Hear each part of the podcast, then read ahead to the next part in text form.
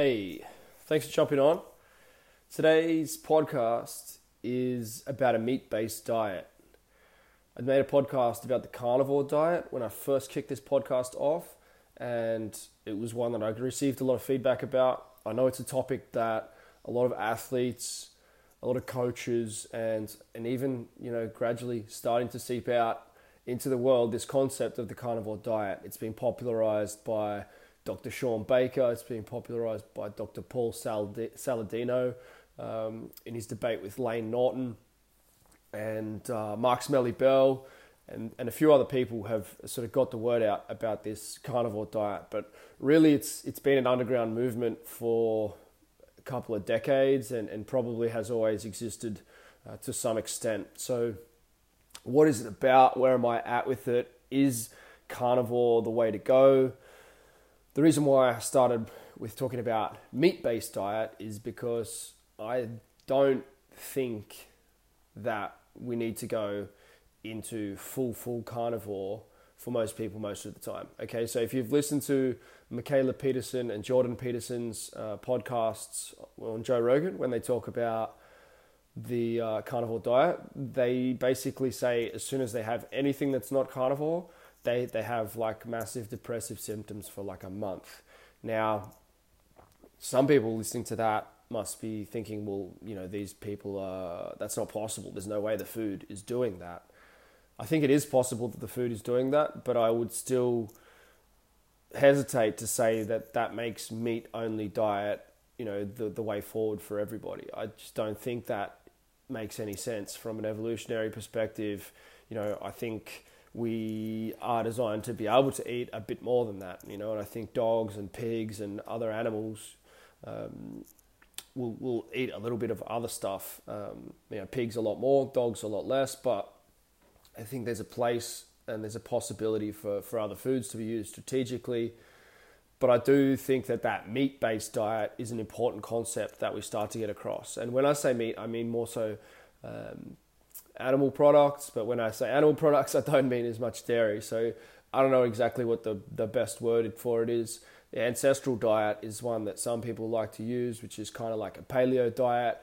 But then those words have been thrown around, and you know people are eating these paleo bars with ingredients from you know 18 different parts of the world, and it kind of loses its meaning when you get to that point. So, why is the meat-based diet the way forward? Why is that our baseline, why why is that the diet that is getting the best results, is because one, it's super low allergen. Okay, so all plants are poisonous. All plants are poisonous. It's just a question of of the dose and which parts of the plants. So if you extract certain parts of the plants, you know certain parts of the plants are, are fine to eat. Fruits, for example, you know the fruit of the plant is intended to attract a certain type of animal to you know disturb that fruit so that the seeds are transported or eaten and pooed out somewhere else. So the fruit has low toxicity, but the leaves of that same plant would still cause issues for most people. And you might go, well, there's leaves of some plants that I can eat, you know, like when you're eating spinach or broccoli and these sorts of and, and it's true that we have manipulated some plants, we've domesticated them in the way that we've domesticated dogs and cats. We've domesticated some plants to the point where they have low toxicity, where they can be consumed in a, in a you know, human kind of quantity uh, without major symptoms for, for a lot of people. They can even have a positive effect in the same way that you know smoking can irritate the body into producing um, its own you know, uh, antioxidants and glutathione and those sorts of things. Paul Saladino does a great job of explaining this. If you want to jump into the science of what's actually going on, we're getting that hormetic effect. Hormesis is the idea that you irritate the body, and in response to that irritation, you actually get a positive adaptation. So when we train and when we you know weight train, we do irritate the body. So for a lot of people, strength training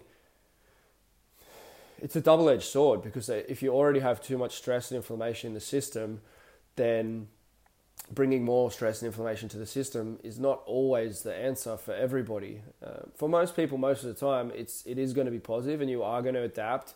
The body is extremely adaptive, and as you start to add muscle mass and as you create this growth uh, stimulus within the body, then you'll start to deal better with um, glucose. You know, you'll start to you'll increase insulin sensitivity because you'll have more tissue that's able to mop that up. You'll be able to you know empty the glycogen out of the muscles so that they're able to refill again, and that in itself is is a huge gift to the body if you can have but better blood sugar control and use insulin uh, more effectively, like that, that's a big win in itself. Muscle is an endocrine organ, so if you're cultivating that organ and you're supporting the function of that organ in the same way, you want to support the function of your liver, you want to support the function uh, of your kidneys, and you know Chinese medicine and, and all traditional systems of medicine are built around this concept of you know function, uh, harmo- harmonious function uh, across the whole body, across the whole system.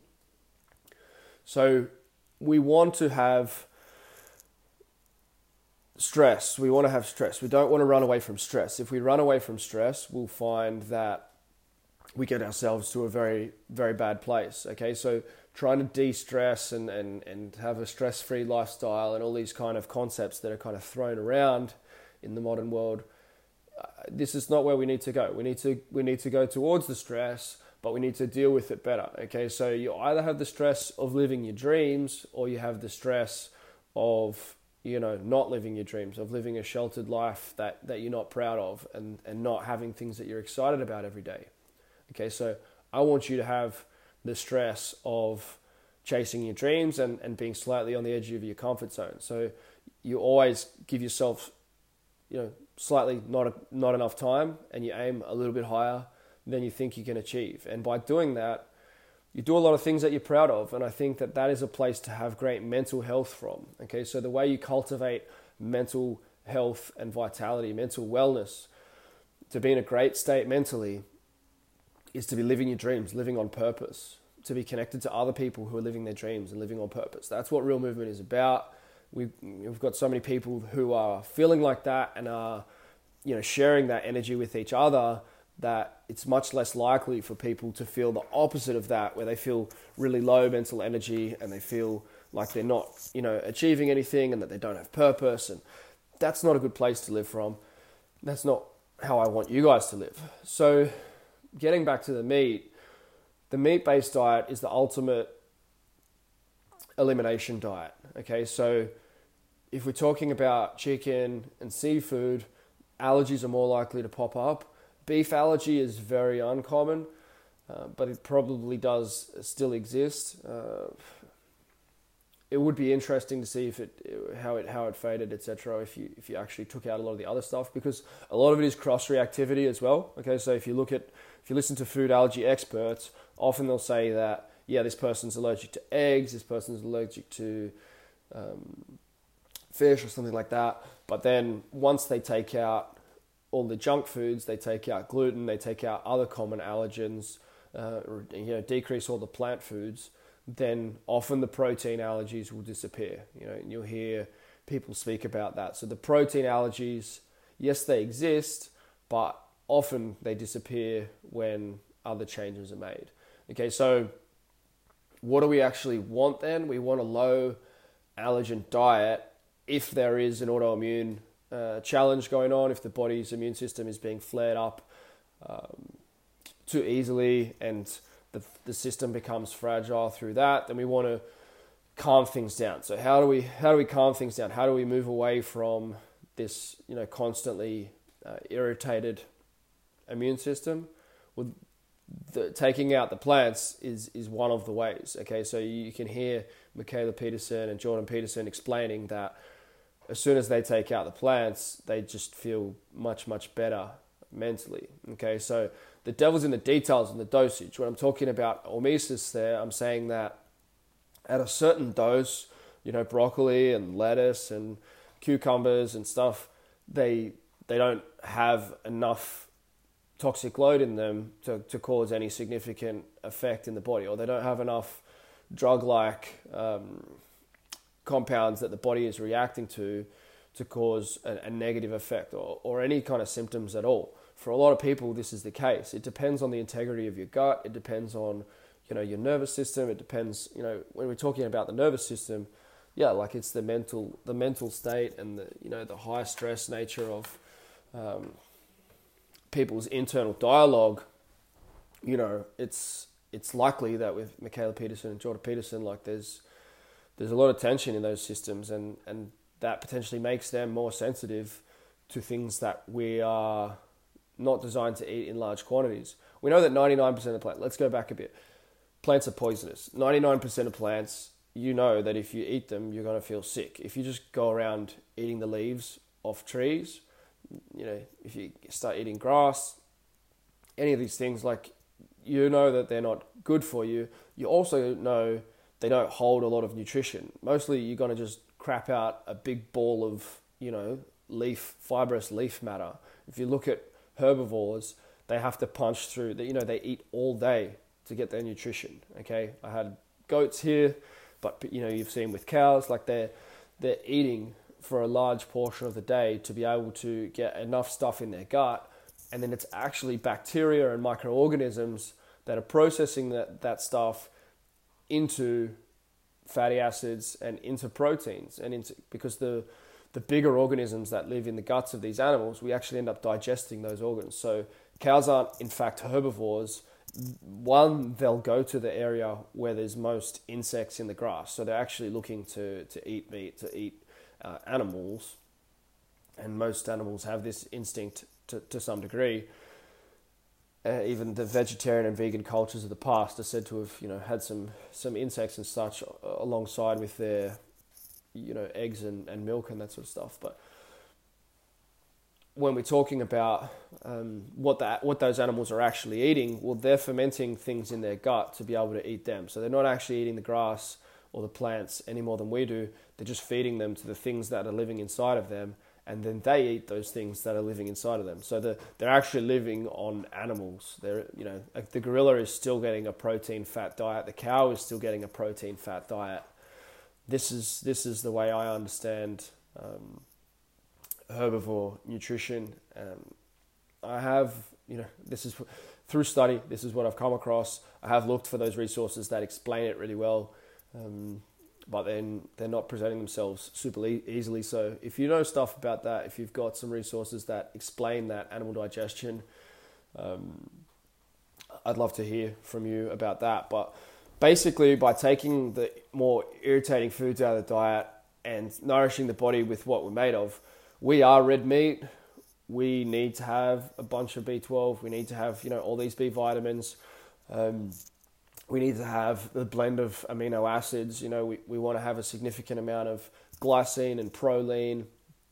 And we need to have what muscles are made of. So, muscles are made of muscles. So, when we eat muscles, we get the amino acid profile that muscles need. When we eat bone tissue and connective tissue, we have the amino acid profiles that the body needs to have strong ligaments, bones, tendons, you know, fascia, all that sort of stuff. So we the easier the more we consume what we are, the easier it is for the body. And part of the reason why we adapted down our digestive system, so our digestive system shrunk by a third, um, or at least it's three times smaller energy wise, to a third of its you know former size or the size of most primates, it's shrunk massively, and our brains have expanded massively. Um, and if you don't believe in you know the evolutionary approach, just know that at the moment our gut is you know a third of the size of other equivalent primates, and our brain is you know three times larger. Because we have that massive difference, we need to be fueled differently. Okay, so we decided whoever decided, whether it's design or evolution, doesn't matter. We use a lot less energy in digestion and we use a lot more energy in the brain. Okay, so we got more efficient fuel to be able to do that. And anthropologists are saying that probably one of the biggest factors was being able to get enough fat. So we were able to get massive amounts of fat, and because we're getting massive amounts of fat, we we had sort of unlimited fuel supply. Fat is extremely, um, you know, it's more energy dense. It the body doesn't have any kind of toxic uh, reaction to it, or at least a, lo- a lot lower uh, response. Like if you just eat way too much of it, you'll you know it'll come out in your feces, and you just kind of don't really want anymore. Whereas with sugar, we crave it because it was very difficult to get. It was really not a problem of over consuming it, and so you know we we have a flavor for it. We want to eat a lot of it, but the, it's very toxic, and the body tries to hold it within a very small range in the bloodstream. Okay, so we our blood sugar doesn't tend to fluctuate uh, very much in a healthy person. You know, your body will fight very hard to to dispose of, of glucose out of the bloodstream very quickly, whether it's getting it out, you know, through the urine, whether it's sucking it up into the muscles, or as a last resort, you know, sucking it up into the fat cells. It needs to get out of the bloodstream quickly. Whereas amino acids and fats, you know, they're, they're not being so tightly regulated because they're not so toxic. So the curves, you know, they'll go up, the blood concentration will go up, and then, you know, much later it'll go down. And they're much, it's a much gentler process because you're not getting this uh, glycation and N glycation uh, products, etc.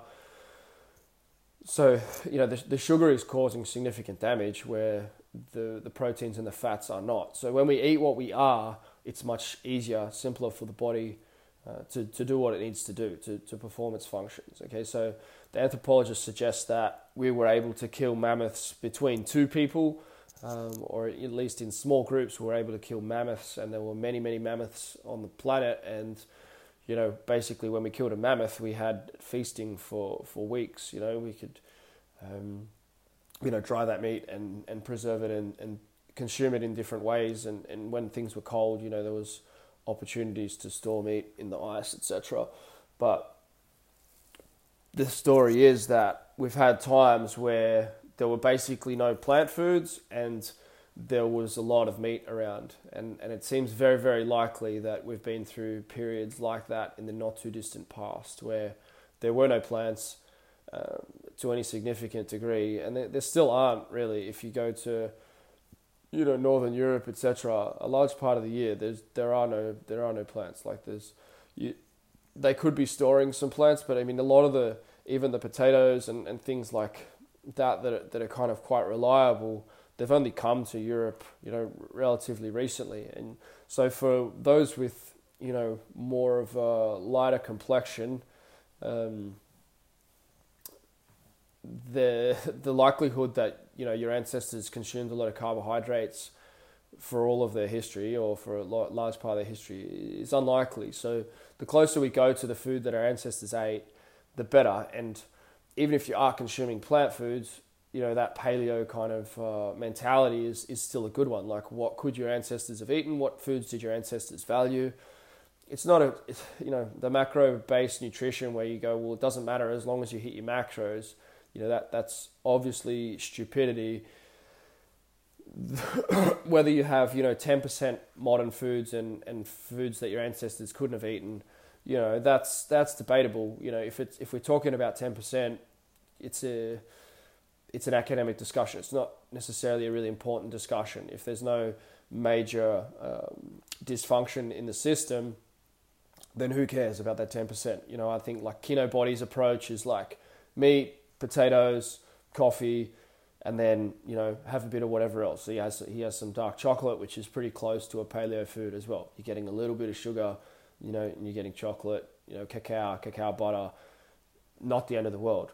If, if that's what you're eating and occasionally you have some junk food, you know, you can still get amazing results. But basically, what he's telling you is to eat an ancestral diet, meat and potatoes, but it just doesn't have to be 100% orthodoxy. And, and I understand that that is how some people intend macro based dieting to be uh, understood, but I know that for a lot of people, that are not taking that message on, they're extrapolating that out to as long as I get my protein target, my carbohydrate target, my fat target, and my calorie target, then everything will be fine. And that, that is not the case. Everything will not be fine when you do that. Every animal has a specific diet that is best for them, and instinctively, all animals move towards their instinctive diet. You know, you put a slab of meat out in front of a goat, they're not going to eat it, but they will go and pick and choose different leaves all day and they're picking and choosing them based on the toxicity of those leaves, and, and they're great at dealing with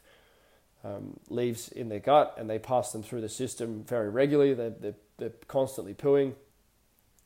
but they have the, the internal mechanisms and the organisms living inside them to, to process that. They're, you know, the herbivores with their multiple stomach systems and their very, very complex you know, array of microorganisms that live inside of them.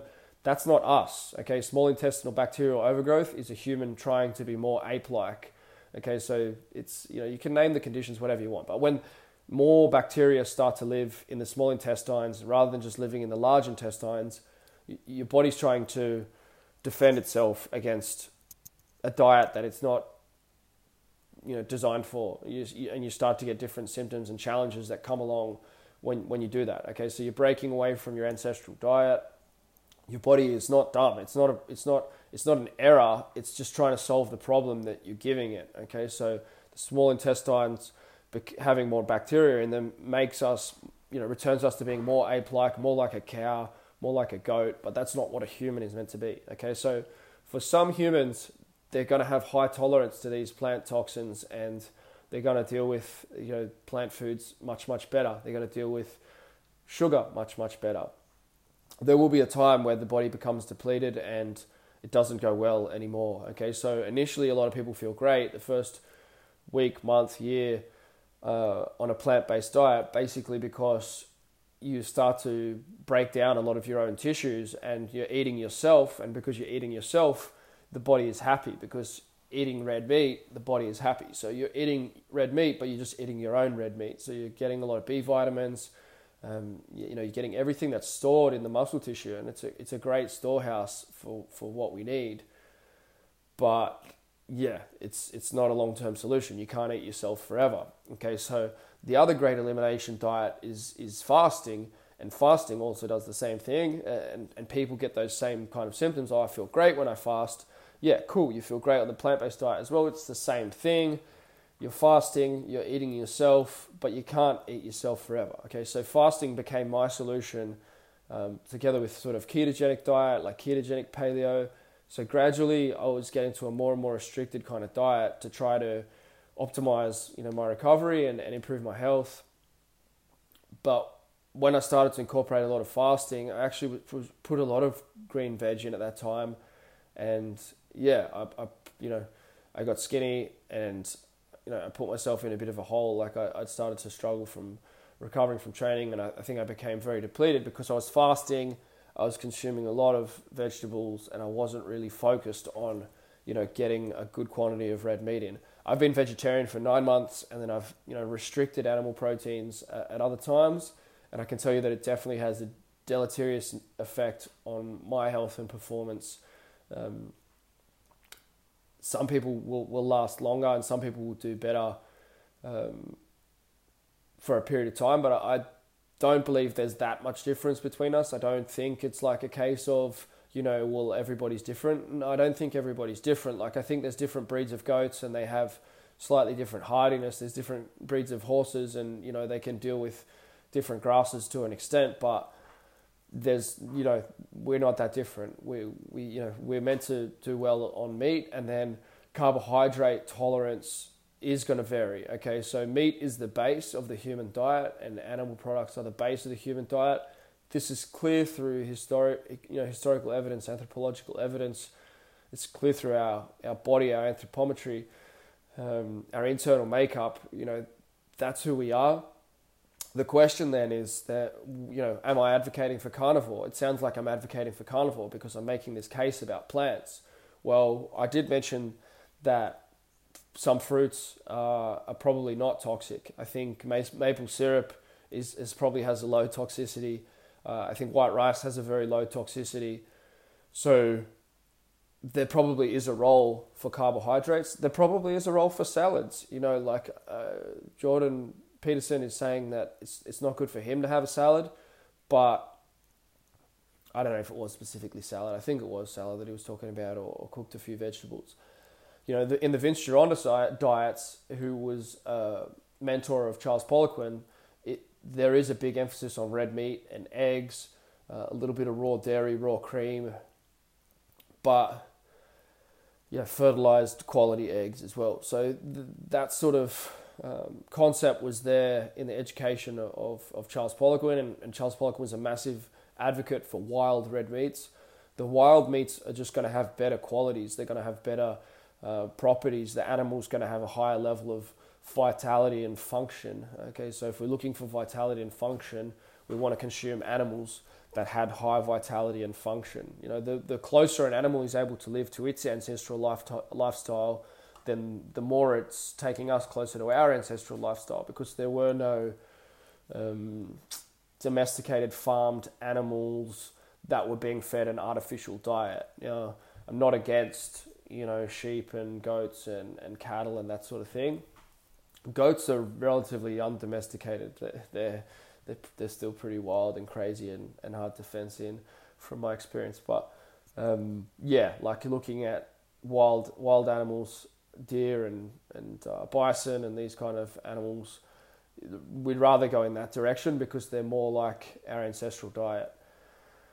That's a simple logic to, to apply against. But getting some carbohydrate in at certain times. Look, if you want to be world's strongest man, you're going to eat carbohydrates. You look at the, the vertical diet from Stan Efferding, and I've, I've heard uh, Sebastian Oreb, you know, speak about, you know, the version of the, the vertical diet um, that him and Hafthor Bjornsson and, and these guys are, are moving towards.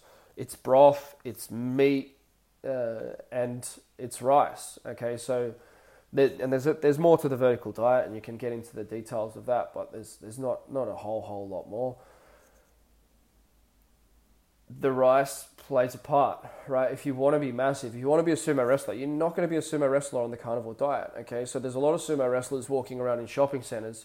They've never done sumo wrestling, but they're following that kind of diet, and you have to consume massive amounts of carbohydrate if you want to look like a sumo wrestler. So if you need to be massive, if you need to, to be big, to be heavy, and you don't care too much about body fat, then carbohydrate's going to play a key role in that. And even if you want to be, you know, very, very muscular and lean, if you want to have a lot of muscle mass, carbohydrate's most likely going to play a role with that. Okay, so bodybuilders will inject insulin. Bodybuilders will inject testosterone. Okay, so not all bodybuilders, there are natural bodybuilders. Some natural bodybuilders have still done that and they just say they you know haven't and they're not doing it at the moment or whatever. But that's a whole other topic. But you know, bodybuilders will will play with hormones. Okay, so obviously you want to be looking at your food from an endocrinological perspective. Okay, so if if if steroids work, then intelligently designing your diet to work around your hormones is obviously makes a lot of sense because bodybuilders are injecting insulin. Okay, so when are they injecting insulin and what are they doing it for? Okay, so we need to have foods. Don't inject insulin, by the way. If you're listening to this, that's not a good idea at all. And if you're thinking that you need to take steroids to have a decent physique, you probably don't. You know, like have a look at the muscle number stuff and get yourself over 90 with body fat percentage, you know, under 12 and, and then reevaluate because that's very, very doable. Um, my muscle number sits about 92 to 94 that's not a big guy. You know, 100 muscle number makes you a, a, a, freak, you know, makes you like you're at a really good level for, for natural muscle development.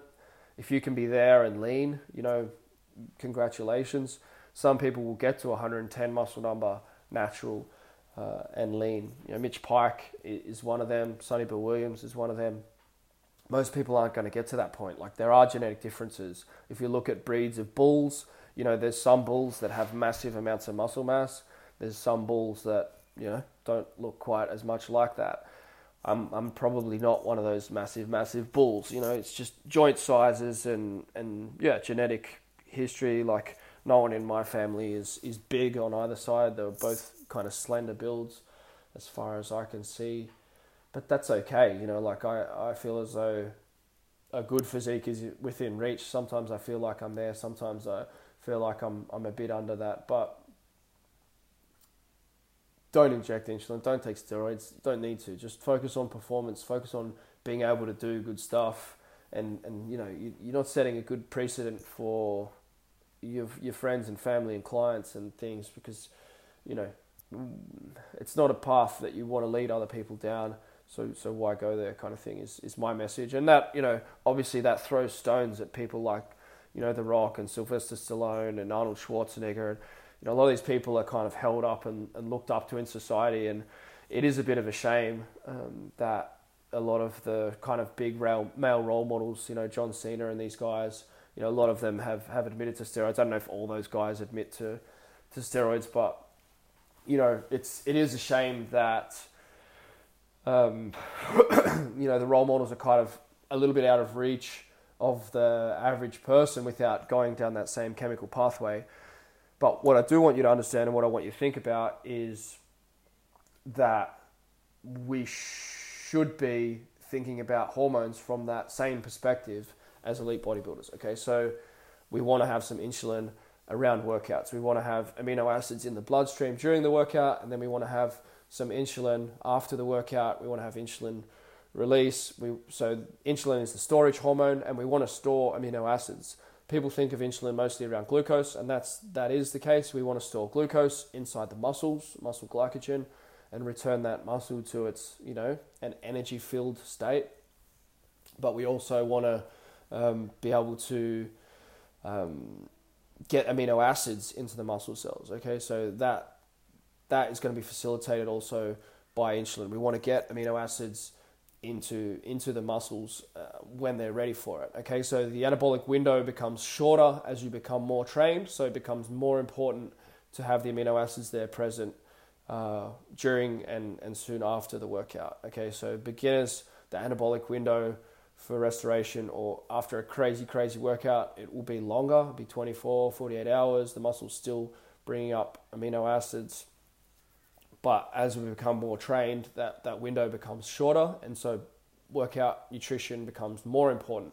Okay, so we, we do want to push insulin post workout. We do want to bring cortisol back down and push testosterone back up. Okay, so carbohydrate post workout is proven to decrease cortisol levels. So, cortisol is the breakdown hormone, energy liberating hormone. Yes, we want to liberate energy during the session. So, we want cortisol to go up. Cortisol is not the enemy, cortisol is key for energy. And um, yeah, we want some, some tissue breakdown and some energy release during our workout. That's how we're going to feel great. After the workout, we want to bring that back down. We want to push testosterone back up. So, feeling like your workout is a success is also a big part of what's going to make a difference there in terms of getting that testosterone back up. If you had a winning workout, and uh, Ben from ATG has some great stories around that. Um, but that's how we want to be looking at it. And so carbohydrate can fit into that. We can do a whole other podcast if you want around uh, nutrition, work, you know, workout nutrition and doing that with whole foods, with real food, um, and potentially that's a place where supplementation can be used. And you might be like, well, you just talked about, you know, ancestral diet and now you're talking about supplements. It's not an orthodoxy. There's always going to be contradictions. There's always, I'm always going to have contradictions in the messages that I share. The only people who don't have contradictions are the people who aren't saying anything. Okay, so if 99%, 95% of your diet is ancestral food and 5% of your diet is supplements that you feel play a role in your goals in life and they use some, some modern technology and modern science and other things, that may not be the worst thing. It may be. You might say, no, that makes, that makes you a bad person. Okay, if that makes me a bad person, that makes me a bad person. But I'm going to live my best life. If my best life involves that, then, then that's how I'm going to do it. And okay, if you want to live, you know, if your 5% involves Mars bars and, and, and chocolate smoothies and chocolate milkshakes from McDonald's or whatever, you know that's that's your call like that's okay but if you're getting that 90 95% right that's probably not too bad but if it fits your macros when it's taken out to be most of the diet and people are just having junk all day and protein powders and, and, and stuff to hit their macros like that's that that ends very badly. And i think that's what's happening with that message. And that's why i'm you know very strongly opposed to just saying get your calories right and you know eat less move more. Like these messages are just so dumbed down that they're stupid and that they're doing a lot of damage um, because people are losing the whole point with that um, and they're getting yeah they're getting the wrong message. So that is it. That is uh, that is the meat-based diet. Consume animal products as the foundation of your diet and get your carbohydrate intake from low irritant sources and you know get the quantity right for you. Earn your carbs is what Charles Poliquin used to say, and it's clear that earn your carbs policy is clear within Vince Gironda's nutrition. I think Vince Gironda is a great place to look for nutrition. I think Charles Poliquin, I think uh, Mauro Di Pasquale is a great place to look for for nutrition. Um, I think that uh, Weston A. Price Foundation is a great place to look for nutrition. They probably went a bit too far with the grains, but they've got the message right around uh, soaking those grains and that sort of stuff. Um, there's probably a couple others worth a mention, but that's they're really great places to to start. Would love to hear your feedback on today, your take homes, what you're trying for yourself. It's been over a year and a half since I've been meat based. I would say, yeah, 90, 95%, 90, 95% of my calories have come from animal products uh, over the last year and a half. It has been better for me. It's not always perfect. I've always kind of had different challenges around health, but generally, I would say my health has been much better. I've say my training has been better. It's been easier to keep it on track. Um, mental health, mental stability better. When I start throwing in a bunch of other stuff, I do tend to notice a change in mood and anxiousness and those sorts of things uh, come along reasonably quickly if I mess around with too much stuff away from the ancestral human meat based diet. Um, so yeah, interested to hear your thoughts. There's a lot more detail that we could go into on exact exact execution of the meat based diet, and there's more detail that we could go to uh, around the the post workout nutrition and what the best options are when we're not consuming uh, animal foods. But uh, yeah, if you're interested in going further into that, if you've got any questions, hit me. And uh, yeah, if you enjoyed it, send it to a friend, subscribe, comment on the podcast. I appreciate your support. This is a, a massive uh, part of you know real movement exists and allows me to do this. I'm able to do this these podcasts because I, I have real movement and real movement um, educates coaches. We work with the best coaches around the world, coaches who have ambition to really make a difference in the world. It's a practical education, so it's about you doing, you moving through from white belt to grey belt to red belt to black belt. By the time you've done that, by the time you achieve even the grey belt, even you know, and especially the red belt, you're in the top one percent of coaches in terms of what you can do. You're around other coaches who are making a difference, who are building businesses, and you know that is is what I'm excited about. I love helping people to build businesses to change their economic future because I feel as though once you have economic empowerment then you have another level of freedom and another level of possibility to to make the world a better place to help other people okay? So i help you help yourself and when you lead yourself well when you become a leader in your own life then you get you know you become able to lead others and you get into a position to be able to lead others. And you know there are a lot of great leaders who've come through real movement program and a lot of them are, are still active in the group and, and supporting other coaches to do that as well. So if that is what you're looking for, if that's why you keep listening to podcasts, if that's why you tune into this podcast, then let me help you be a better leader. We've got two programs. One of them's less than 25 bucks a week. The other one's you know less than 125. The, those super cheap uh, prices, accessibility to what we're doing with Real Movement are only available until the end of September. At the end of September, our prices jump up. It may be before that, depends on numbers. But we've done no advertising uh, since the relaunch of Real Movement at the start of the year, but the full relaunch uh, at the start of uh, June. We've come a long way in that period of time, and I'm super, super excited for, for where we're going with this. We're bringing on coaches all around the world. We have coaches in Hong Kong, Singapore, um, we have coaches in Ireland, we have a lot of coaches in France. I'm talking to a guy in England today. We have two Scottish guys. Uh, I'm talking to a coach in India at the moment. We have coaches in New Zealand. This is going to be the biggest thing in coach education in the world. I have little doubt about that. There's a lot of work to be done. I'm very excited to do that work. The connection with ATG, ATG coaches, the connection with Ben Patrick grows stronger all the time. I believe that Ben is, is going to be you know, one of the most uh, impactful coaches of our generation. You know, I think that he's up there with Louie Simmons and Charles Poliquin as guys that have revolutionary ideas uh, and a way of getting their message across that, that changes, changes lives, changes the world. There's probably challenges with understanding Charles and Louie.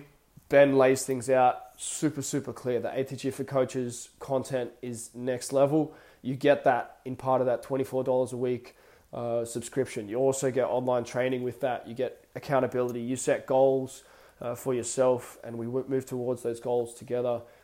Uh, there's so much there. It's it's it's uh, it's a big product, and it's very exciting to be able to offer it at such a cheap rate. Anyone you know can access that product. We are also doing scholarships for people who are you know in dire straits or living in you know countries where the wages are a fraction of, of what they are in the Western world. This is not just something that we're going to roll out to those who can afford it. We're going to roll this out to the whole world. Okay, so uh, we're building the product, we're building the audience. Any way that you can support that, get involved with that, you know, play your part is massively appreciated. If you share this podcast, if you subscribe and like this podcast, then you're supporting my journey, my purpose in life. I would like to support you with your journey and your purpose in life. I know that I can do that to a better degree than pretty much anything else that's out there because I've tried a lot of what's what else is out there. I work with people who've tried everything else that's out there.